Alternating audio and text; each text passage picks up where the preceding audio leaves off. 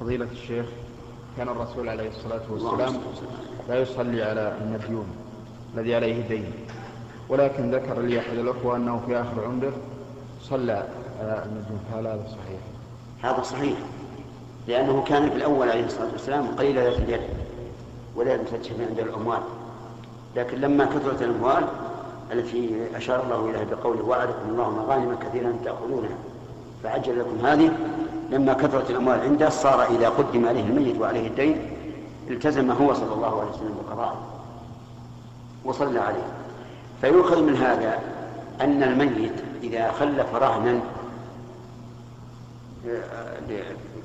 يكفي دينه أو ضمنه ضامن فإنه لا أثر لهذا الدين في ذمته.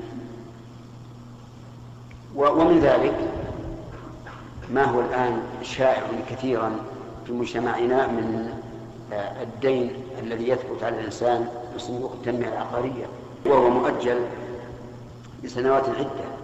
فهؤلاء إذا ماتوا وقد أدوا ما حل في وقت في حياتهم فليس عليهم تبعة فيما بقي من الدين لأن هذا الدين فيه رهن.